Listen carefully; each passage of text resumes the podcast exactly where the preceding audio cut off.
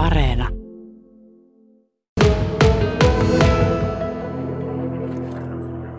No me istutaan tuolla itse asiassa ensinnäkin ihan keskellä kenttää tuolla Kiitotien varressa ja katsellaan sitten, että mitä siellä kentällä tapahtuu. Ja meillä on yleensä siellä semmoiset kahden tai jopa kolmen hengen tiimit, jossa siis on lukija mukana, joka kertoo, mitä siellä pitäisi tapahtua. Ja sitten tuomari on se, joka katsoo, että se liike on sellainen kuin se pitää olla. Siinä on oikeastaan kyse geometriasta, että linjat on pystyjä ja vaakoja ja 45 astetta ja noi kierteet pysyy sellaisena kuin pitää ja silmukat pyöreinä. Et hyvin semmoista yksinkertaista, mutta haastavaa, koska virheet näiden kavereiden kanssa on todella pieniä ja ne pitää sieltä löytää. Ja päätuomarina mä sitten myös vastaan siitä, että sääntöjä noudatetaan oikein.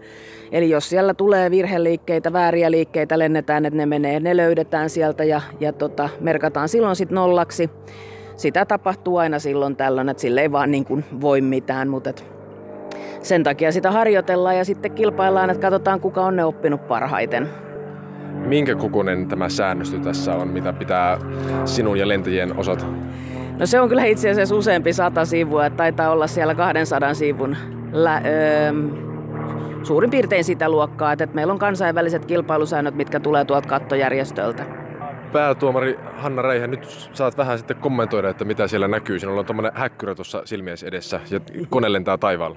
Joo, eli siellä lennetään tosiaan tämmöistä intermediate-luokan tunnettua ohjelmaa. Ja siinä on erilaisia liikkeitä. Nyt esimerkiksi lennettiin puolirolli, mikä lähti siitä sitten alakauttavedellä puolikkaaseen silmukkaan ja se liike päättyi tähän, jonka jälkeen seuraava liike lähtee suoraan ylös niin kuin näet ja siellä tehdään niin sanottu pystykäännös. Eli kone käännetään siellä melkein paikallaan tulemaan nyt sitten suoraan kohta alaspäin. Noin. Ja kun se tulee noin alaspäin, niin tulee tuo 45 asteen kierre, jolloin se sitten lähtee tänne päin ja lähtee seuraavaan liikkeeseen, jonka nimi on Hampti. Ja siinä ylös mennessä 45 astetta, 45 astetta rollia. Ja sieltä vedetään pyöreä laki ja tullaan pystylinjalle alas. Noin ja siitä lähdetään taas vasemmalle ja seuraava liike on pystykäännös taas, joka lähtee tuollaisella 45 astetta linja ensin ylöspäin ja siitä vedetään vielä ihan pystyyn kone ylös ja kun se on tuolla ihan laella, niin taas käännetään se siellä paikallaan melkein alaspäin noin. Ja, ja tästä se sitten... tästä se sitten lähtee. No sehän, minulle se näytti siltä, että onpas hienoja temppuja, mutta sinä sieltä löysit ihan näppärästi, pääsit keskeltä mukaan. Kyllä, näitä on katteltu nyt 11 vuotta, niin ne alkaa tuntua aika tutulta nuo liikkeet. Että siellä on vielä tätä ohjelmaa kaksi liikettä jäljellä tässä harjoituksessa ja sitten riippuen paljonko hän on aikaa tässä slotissa lentää, niin voi tehdä vielä muutamia liikkeitä, kunnes seuraavalla on vuoro sitten mennä harjoittelemaan. Mitä pitää ottaa huomioon, kun tätä tuomarointihommaa tehdään tässä? No säännöt on tietysti osattava, se on ihan, ihan selvää, että tota, ja se, se tarkka silmä, että näkö pitää olla sen verran hyvä ihan, ihan tota, joko ilman tai korjattuna silmälaseilla, että en mäkään laseilla, ilman laseja näkisi lukea sitä ohjelmaa. Et valitettavasti tässä ollaan siinä iässä, että se lähinäkö alkaa tökkimään ja käsivarsi ei enää riitä, mutta tota, pitää pystyä läheltä katsomaan ne ohjelman liikkeet, mitä siellä tapahtuu ja sen jälkeen katsomaan, että mitä taivaalla tapahtuu. Et hyvä näkö siinä auttaa paljon. Minkälainen sinun historia on? Miten sinä olet päätynyt taitolentotuomariksi ja vielä päätuomariksi? No siis mähän on ollut ilmailun parissa oikeasti melkein koko pienen ikäni. Eli mä olen ollut lukioaikana lentokoulussa kesätöissä ja sitä kautta sitten hankin itselleni lupakirjan. Ja lensin ihan sillä tasaisesti ja suoraan, että en, en ole itse lentänyt taitolentoa. Sitten sain diagnoosin migreenistä, joka tarkoittaa sitä, että en, en voi lentää, kun välillä lähtee näkö.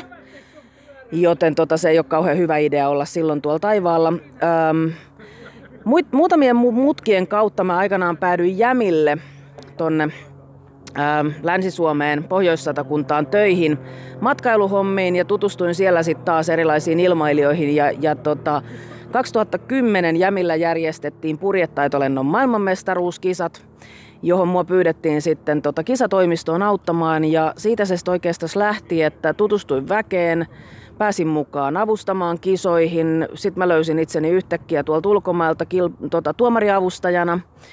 Ja tota, kuljin niissä sitten useamman vuoden ja, ja tota, kotimaan kisoissa sitten pikkuhiljaa etenin ihan tuomariksi ja sitten siitä päätuomariksi. Et se on ollut tämmöinen pitkä tie, mutta ensimmäiset ää, taitolentokisat, missä on ollut ikinä, oli 2010 Suomen mestaruuskisat, jotka oli Kiteellä. Hmm.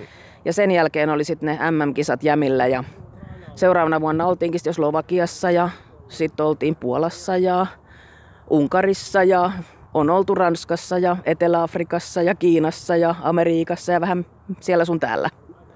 Kerro vähän noista reisuista, mikä on semmoinen mieleenpainuva? No mieleenpainuvimpia juttuja on kisoissa reissuilla ollut ehkä ehdottomasti se Etelä-Afrikka, mutta tota, suurin osa kisoissa käymisistä on sitä, että siellä näkee lentokentän hotellia pari peltoa. Eli ei ihan hirveästi ehdi turistina – turistina pyörimään, ellei sitten ota pitempää lomaa siihen kohtaan ja pysy pari ylimääräistä päivää kisapaikalla, mutta harvoin siihen on itsellä ainakaan ollut mahdollisuus. Et yleensä kisojen aikana on joku päivä sitten, milloin illalla lopetetaan vähän aikaisemmin ja käydään jotain paikallisjuttua katsomassa ja näin, mutta pääsääntöisesti se on se hotellilentokenttä ja pari peltoa, missä mitä noilla kisareissuilla näkee. Niin eli tämä on sinulle käytännössä niin kuin harrastus, tämä tuomarina toimiminen? Kyllä, ihan puhtaasti harrastus. Että tota, mä oon kyllä niin kuin ilmailualalla myös töissä tuolla Porissa Suomen ilmailuopistolla, missä mä ostan varaosia ja tuon niitä maahan ja tämmöistä tekniikan puolen hommaa, mutta pääasiassa tämä on täysin puhtaasti harrastus. Seuraavaksi sinulla läheiset mukana tässä harrastuksessa? No itse asiassa seuraa. Mun on tota tytär täällä ja hän on nyt tuossa harjoitellut tätä tuomariavustajan tehtävää ja tota, hän, hän pyörii täällä nurkissa jossain taas juoksee kameran kanssa, koska hän harrastaa myös valokuvausta. Niin meillä on tuossa tarkoituksena pyrkiä lähtemään esimerkiksi ensi vuonna MM-kisoihin. Ja ollaan oltukin, ähm, 2015 oltiin Tsekeissä yhdessä sitten. Hän oli silloin 14-vuotias ekaa kertaa isommissa kisoissa mukana. Niin kyllä, kulkee mukana. Mikä tässä hommassa kiehtoo? No, täytyy sanoa, että se yhteisö, mikä meillä tässä on, niin tämä on oikeasti tosi kiva. Meillä on hirveän hyvä porukka täällä, meillä on aina hauskaa keskenämme. Ja sitten tämä laji on mukavan, ähm, jos mä sanon, että kurinalainen, niin se ei ehkä anna sitä oikeaa kuvaa siitä, mutta meillä on tiukat säännöt ja jengi suhtautuu tosi vakavasti siihen lentämiseen ja siihen liittyvään turvallisuuteen. Katselin tuota kilpailijalistaa ja tutkin vähän tuota kilpailuorganisaation jäseniä. Näyttää hyvin miesvaltaiselta. Eikö lentäminen sovi naisille? Lentäminen sopii naisille ihan yhtä hyvin kuin miehillekin, mutta jostain syystä Suomessa meillä tällä hetkellä ei ole yhtään naistaitolentäjiä.